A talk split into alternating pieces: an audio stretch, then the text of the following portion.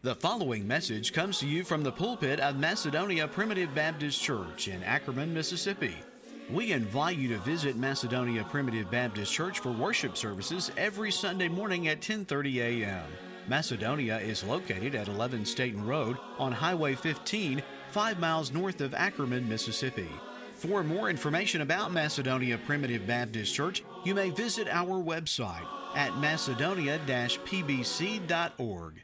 I'd like to turn to the Gospel of John. We began going through the Gospel of John, and we will, hopefully, Lord willing, tonight go through verse 9 of John chapter 1. So we will just begin reading in verse 1 to get the full context. John chapter 1 and in verse 1. In the beginning was the Word, and the Word was with God, and the Word was God. The same was in the beginning with God. All things were made by him, and without him was not anything made that was made. In him was life, and the life was the light of men. The light shineth in darkness, and the darkness comprehended it not. There was a man sent from God, whose name was John. The same came for a witness, to bear witness of the light, that all men through him might believe. He was not that light, but he was sent to bear witness of that light. This was the true light, which lighteth every man that cometh into the world. And that's what we want to focus on this evening is the true light, the true light of Jesus Christ. And as you read there in your King James Bible, you will see that light is capitalized, the true capitalized light, which is Jesus Christ. Now, if you remember at the beginning of John chapter 1 in this prologue, that is the first 18 verses of this gospel, the first 18 verses of John chapter 1, is a prologue that introduces these main topics, and the gospel of John is proclaiming and defending the deity of the Lord Jesus Christ. So it begins here at the beginning of the gospel that in the beginning was the Word, the Word was with God, the Word was God, the same was in the beginning with God. And if we remember and go back to Genesis chapter 1, that that Word was God saying what? What were the first words of God in Scripture? Well, it's let there be light. And there was light, right?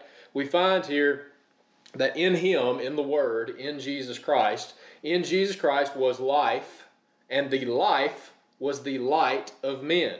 And Jesus affirmed that in his ministry. He affirmed that in the Gospel of John, didn't he? He said when he resurrected Lazarus that I am the resurrection and the life. He said in John chapter 14 and in verse 6, I am the way, the truth, and the life. So life comes from God, right? We see that in Genesis chapter 1. We, we see that both life and light come from God. So Jesus here is introduced as the Word that was in the beginning with God. And again, what happened in creation, what happened in Genesis chapter 1 as the Word came forth? The Word came forth when God said, right? God said, Let there be light.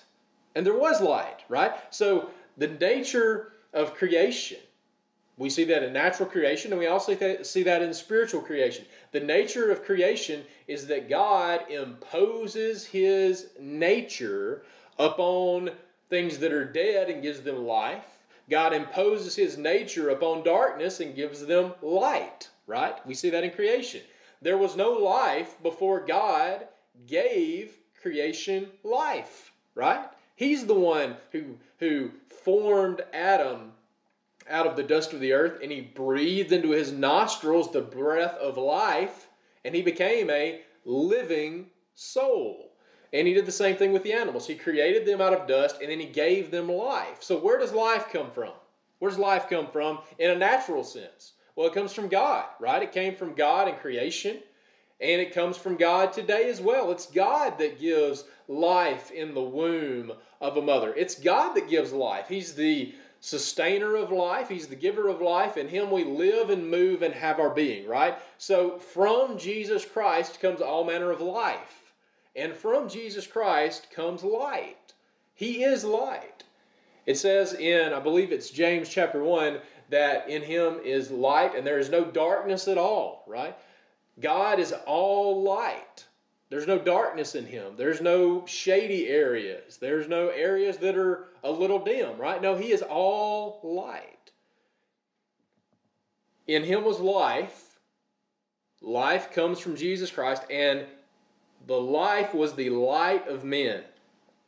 The light shineth in darkness, and the darkness comprehended it not. And that's what happened when Jesus came into the world, right? He came into the world and he shined his light, and darkness, first of all, did not understand it. Those that were unregenerate, those that were of the world, those that didn't have faith to see the actions of Jesus and to uh, remember it's by faith hebrews chapter 11 that we understand the worlds were framed and it's by faith that the elders believed a good report right? That they saw the things of god and they attributed it to a higher power. But instead those that were in darkness, those whited sepulchre Pharisees and scribes, those that were, as he says in John chapter 8, were of their father the devil, those that were in darkness, they did not understand or they just outright rejected that Jesus was God. Jesus said in John chapter 3, at the latter half, the latter portion of his conversation with Nicodemus, John chapter 3, and in verse 19, this is the condemnation that light is come into the world, and men love darkness rather than light because their deeds were evil. For every man that doeth evil hateth the light, neither cometh to the light, lest his deeds should be reproved. reproved. He that doeth truth cometh to the light, that his deeds may be made manifest, that they are wrought in God. So he came into this world, and why did those wicked, why did sepulchre Pharisees hate Jesus? Why did the darkness comprehend it not? Why did they reject him? Because Jesus came and shined light on the wickedness that they were already doing. And those that are living in darkness, boy, they do not like the light shining in their life to expose their true nature, right? See, that's what happened when Jesus came and shined that light on the Pharisees. They were in total control of the religious society, right? They were in total control in bond, putting the people, uh, the rank and file Jews in bondage by this uh, this standard to obey the whole law, otherwise God's going to send you to hell or hate you. So they they had control, they had power, and they could control people by their position and by the law. Well, Jesus said, how did he break it down on the Sermon on the Mount, right? You've heard. This is what you've heard from the Pharisees. But I say unto you. See, he was taking away their authority. He was shining light. See, that's what John the Baptist, we're going to see uh, John the Baptist introduced here as the one that came to bear witness of that light. Well, what did he start doing during his ministry? There were some Pharisees that came and said they want to be baptized, and he said, You generation of vipers, right? you generation of vipers. You bring forth fruits meet for repentance. In other words, you're just coming to see the dog and pony show. You're just trying to uh, give this to uh, to have a show of men. Your heart is not sincere. You're not having any change of action to display that you're truly repentant. That should accompany baptism. So John starts to shine that light on the darkness, and they didn't like him either. See, that's that's the reason why John got cast into prison and why he lost his life is because he shined light into the darkness of the wicked, sinful actions of Herod, right? He shined light in the darkness, and guess what? The darkness didn't like it. The world didn't like it. Darkness does not like light sh- being shined to expose their wicked deeds, right? And the same is true today. We are called as the church to be the light of the world. But if you let your light shine as you ought, now, unfortunately, you may be like me, and sometimes in the middle of a conversation, in the middle of a situation, maybe I draw back a little bit more than I should. Maybe I I don't cover my light all the way up, but I might shield it just a little bit. I might put just a little bit of a bushel on it to, to not ruffle any feathers. If you just live a godly life, exhibiting the love of Jesus, being the light of the world, if you live that way, inevitably you are going to offend those that are in darkness. That's just the way things are, okay? All that live godly in Christ Jesus shall suffer persecution. And why are you going to suffer persecution? Because the darkness doesn't like the light, right? Those that live in darkness do not like a spotlight being shown on their true wicked deeds when they give the pretense of religion or they give the pretense of godliness. So we are called to that same thing today, right? We are called as the light of the world to shine our light. And inevitably, if you shine your light the way you ought to, if you live as godly as you ought to, inevitably you're going to shine your light in an arena where those that are in darkness are going to be exposed and they're not going to like it. They're not going to like it. But that's okay because Jesus suffered for righteousness' sake and he was persecuted for righteousness' sake, and it's our joy and privilege to follow in his example. So, what happened? Jesus came into the world as the light of the world. He shined light into the darkness of that generation. And sometimes I think we lose sight of just how dark, how dark this environment that Jesus came in. I mean, this is a period where the Jews have had 400 silent years, right? 400 years where God has not sent a prophet. And in the midst of that vacuum, in the midst of this vacuum of a prophet standing up and saying, Thus saith the word of the Lord, repent, repent, repent, right? Which is most of the message of the Old Testament. In the, in, in the vacuum of there not being a prophet to say, Thus saith the Lord, who got control and power? These wicked Pharisees, right? These whited sepulchre Pharisees who were not concerned about God, they weren't concerned about religion, they were concerned about politics and power and control. You see, religion in the Jewish first century culture was the politics of the day. So if someone had a desire for power and authority to make financial gain over inappropriate deeds, which is people gravitate to politics to do that nowadays. If you wanted to be a politician in first century Judea, what was your ticket? What was your avenue? It was to be a Pharisee, right?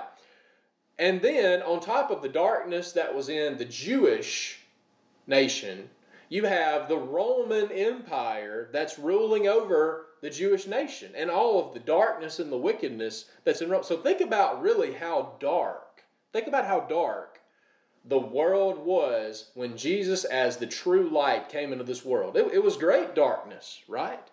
Well, one of the darkest periods in the history of the world, but yet there were still some people that gave the pretense of religion, right? I mean, they were still making the sacrifices, right? They were there was people going up to the temple, but that temple was corrupted because it was a house of merchandise, it wasn't a house of prayer, and Jesus cast them out of the temple twice because of that. So uh, this was an environment where people were going through the motions in the pretense of religion. And there were people who gave the pretense of religion in leadership positions like the Pharisees. But it was a very dark place, right? It was a very dark religious place. So what happened? Jesus shows up and he shines the light. And what happens if you, you've seen this in movies, right? What happens when the light shines? That's when all the rats start scurrying. And that's what Jesus did. He shined a spotlight upon the structure of Jewish religion. And understand there were some good Pharisees, Nicodemus, Joseph of Arimathea. There were some people that were good out there. But as a whole, as a whole, he shined a light upon the religion of that day. And there were a bunch of rats that started scurrying. Why? Because rats don't like the light, right? The light shined in darkness, and the darkness comprehended it not. Now, before Jesus fully came onto the scene, before his ministry came to public view, then we see that later on in the first chapter of John. Before Jesus' ministry came to public view, there was someone who was sent before him, right?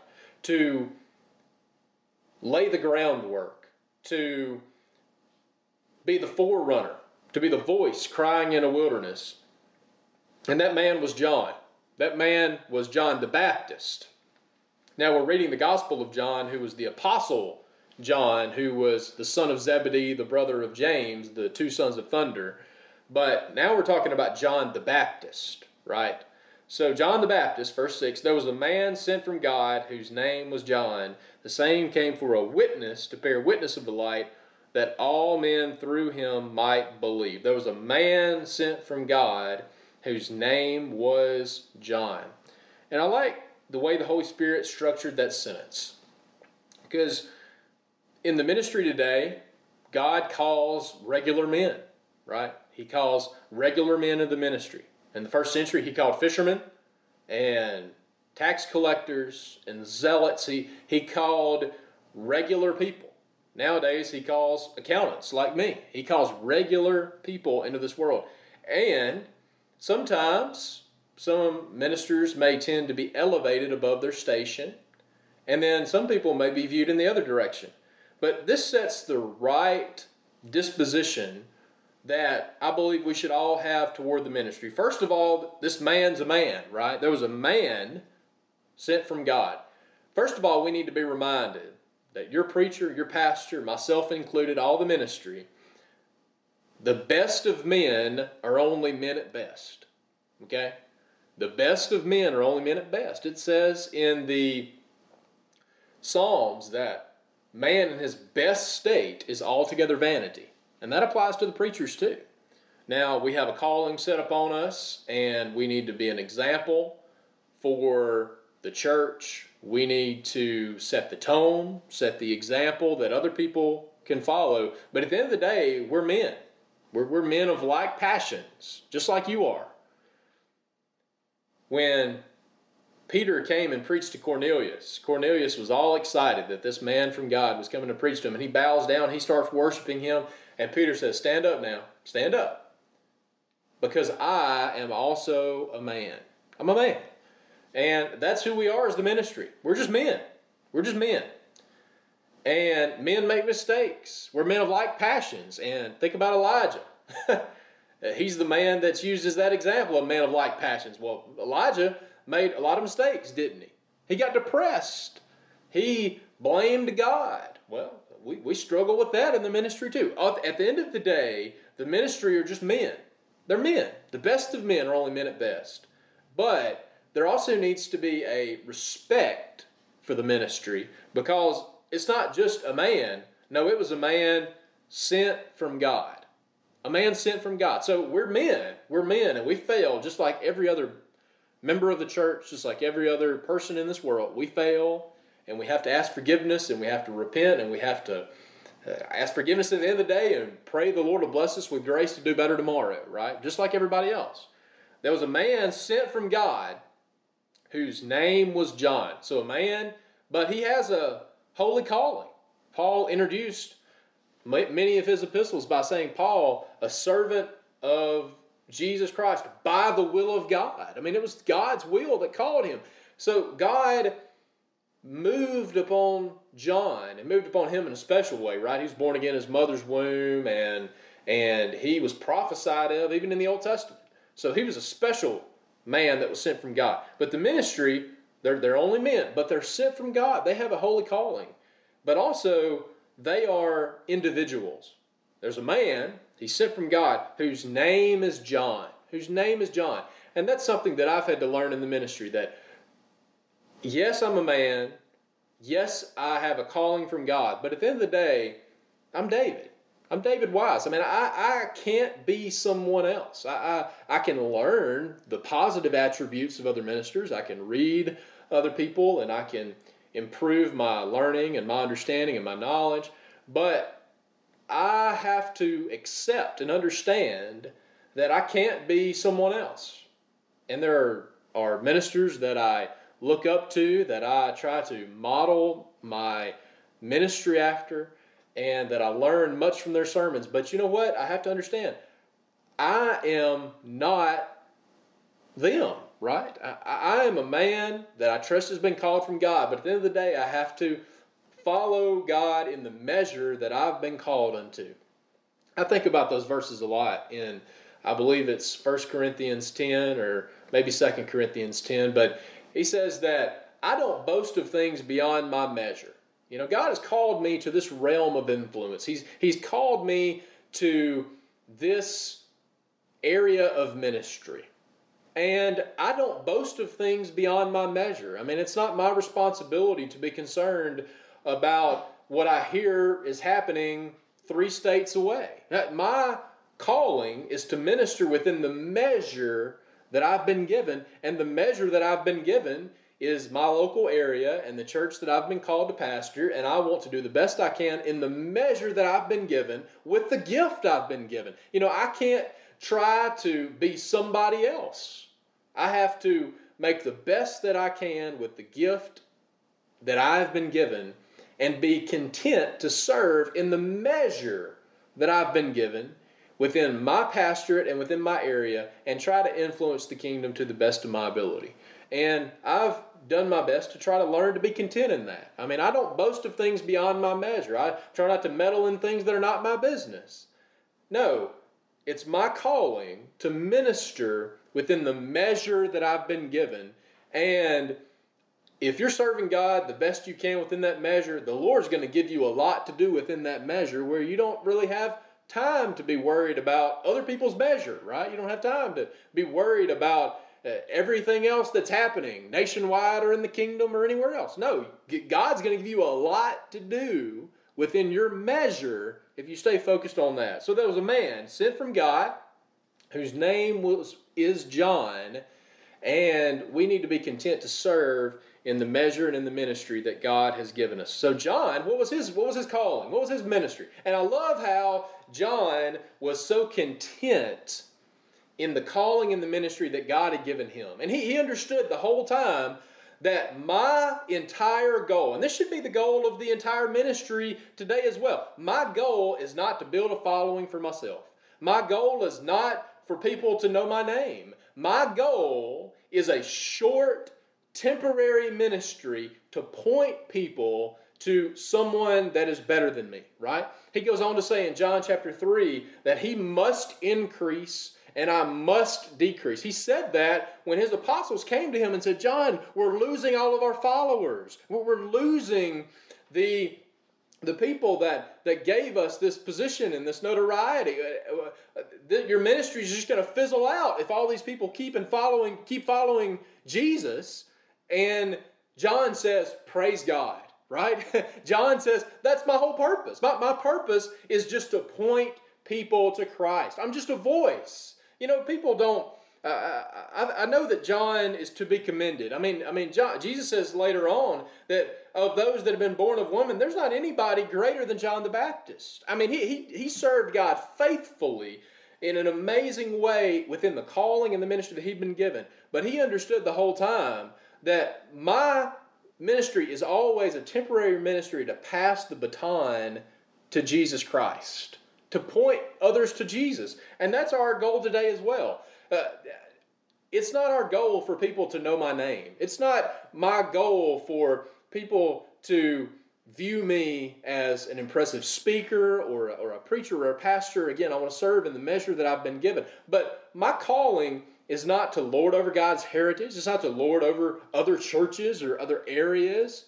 My calling is simply to preach Jesus Christ and to point others to Jesus Christ and to be a voice crying in the wilderness. That's what the ministry is supposed to be. The ministry is just supposed to be a voice. It's supposed to just be something that points us to points others to Christ to where we get out of the way.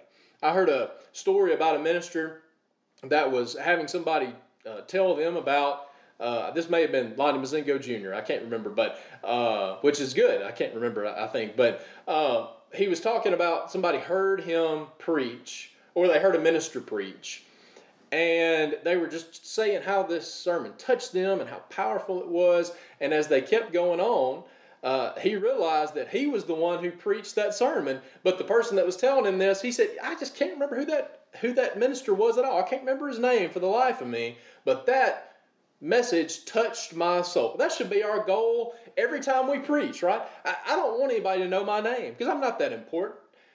I don't want anybody to know my name. I just want someone, after they have heard a message that I've preached, I've been reading in Nehemiah this week, and in Nehemiah chapter 8, it talks about them standing up before the people, and they opened up the Word of God, and they read it distinctly they gave the sense thereof, and the people understood the word of God and were glad and joyful. You know, that's what worship is supposed to be, right?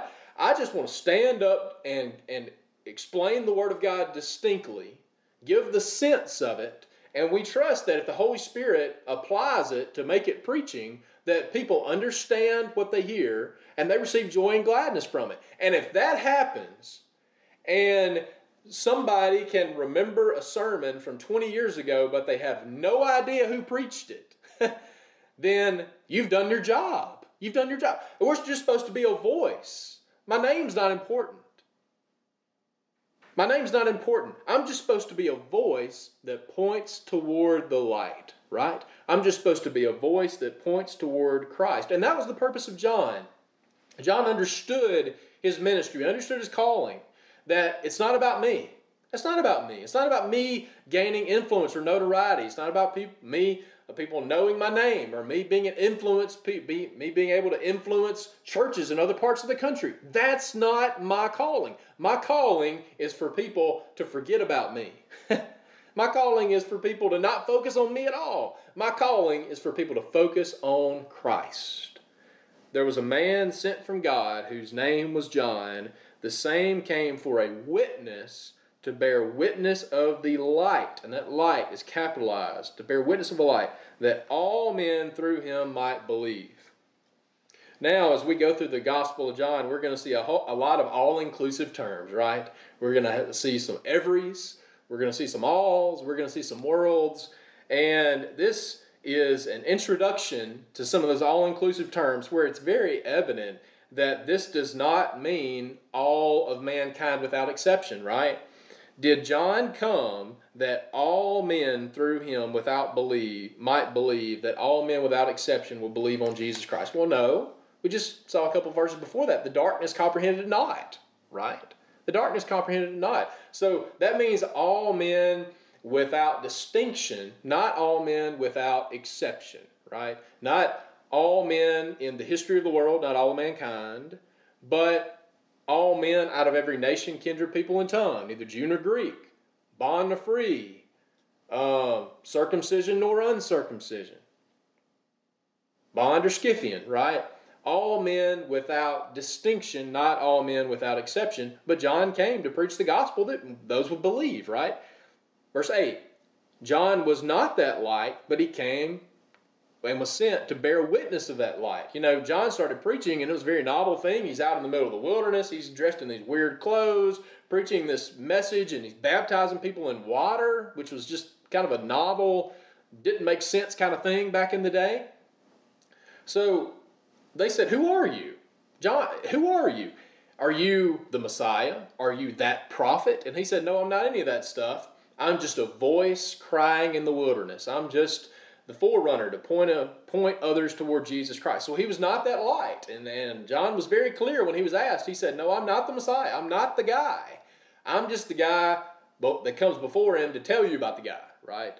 He was not that light, but he was sent to bear witness of that light. In verse 9, that was the true light which lighteth every man that cometh into the world. So now we're getting into some every man's, right? Well, obviously we know that every man in the world was not lighted by Jesus Christ. No, there were people that hated him. There was darkness that tried to stamp out the light.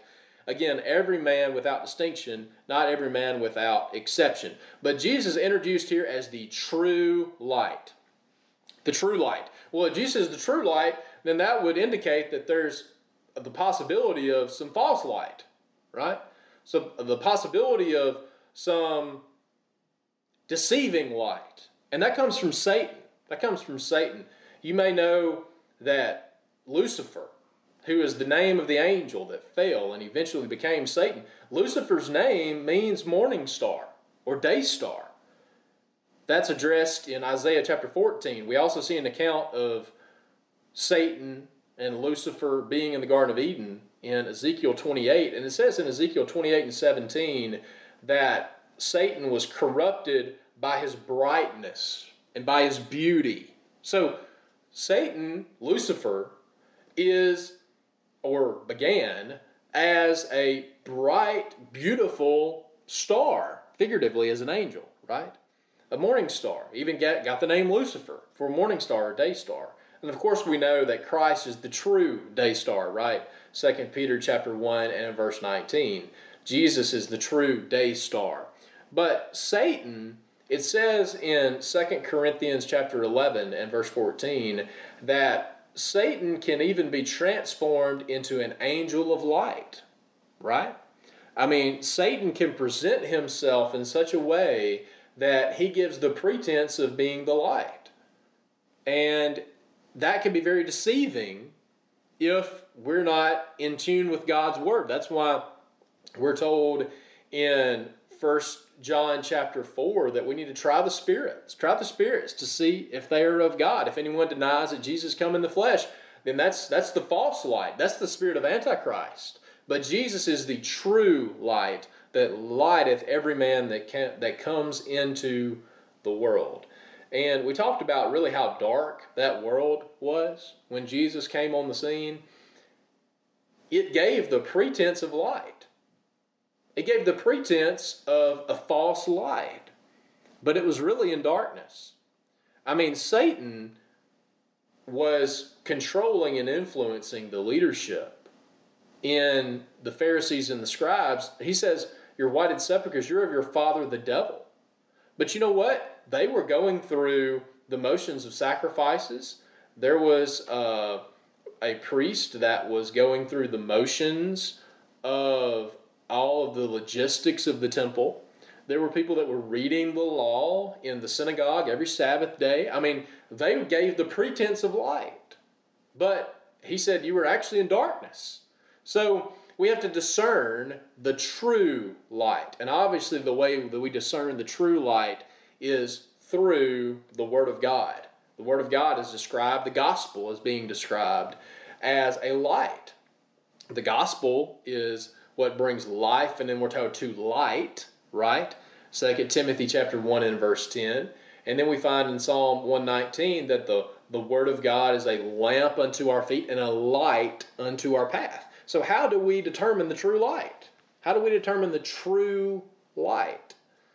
It's by testing it and verifying it by the light of the Word of God, right? So, Jesus Christ was that true light and came into the world to light every man that cometh in the world that all men through him might believe. It says uh, in the New Testament that the gospel is the savor of life unto life or the savor of death unto death. Well, that's what happened when, G- when the light came, right? It manifested the condition that people were already in. And those that had a born again heart, that loved the Lord, they saw that, they believed, and they confessed Christ. They, they were attracted to that light. But on the other end of the spectrum, those that were in darkness, the savor of death unto death, they, they couldn't stand it. They couldn't stand it, and they wanted to silence and stamp out that light. But aren't you glad that the darkness can never stamp out the light, right? the light always has power over darkness. You know, I've never seen a struggle. Aren't you glad the, the control and the power and the sovereignty, so to say, that light has over darkness? I've never seen a struggle when I go into a room and I flip on a light switch. I've never seen a battle between darkness and light and darkness and, and light puts on a good fight, and after a couple seconds or a couple minutes, the light finally wins out and it lights up the room. As soon as light shows up, darkness is vanquished, right? As soon as light shows up, darkness is vanquished. And light will always conquer darkness. And that's the story of the whole of the whole Bible, isn't it? We have light conquering darkness in Genesis and all the way through the book of Revelation, we have light conquering darkness in Revelation as the light, the true light, comes back the second time in the brightness of his coming, and he destroys all those that work in darkness. Satan and the beast and the false prophet cast them all into the lake of fire. That's the story of the gospel. That's the story of the Bible. That light conquers darkness. Light conquers darkness. So let us go be the light of the world. Let's, let us exhibit and be a true, authentic example and testimony of the true light. Let us be the light of the world and Understand when you do that, darkness won't like it. You will have some struggles, but remember, the kingdom of light always will win against the kingdom of darkness because light will always conquer darkness. Why? Because it is the kingdom of the true light. So let us go and let our light shine. A city that's set on a hill cannot be hid. Don't be afraid of the darkness. Don't be afraid of the darkness. Let your light shine, and the Lord will give us victory over that kingdom of darkness. We thank you for listening to today's message and invite you to visit Macedonia Primitive Baptist Church for worship services every Sunday morning at 10:30 a.m. Macedonia is located at 11 Staten Road on Highway 15, 5 miles north of Ackerman, Mississippi. For further information about Macedonia Primitive Baptist Church, you may visit our website at macedonia-pbc.org.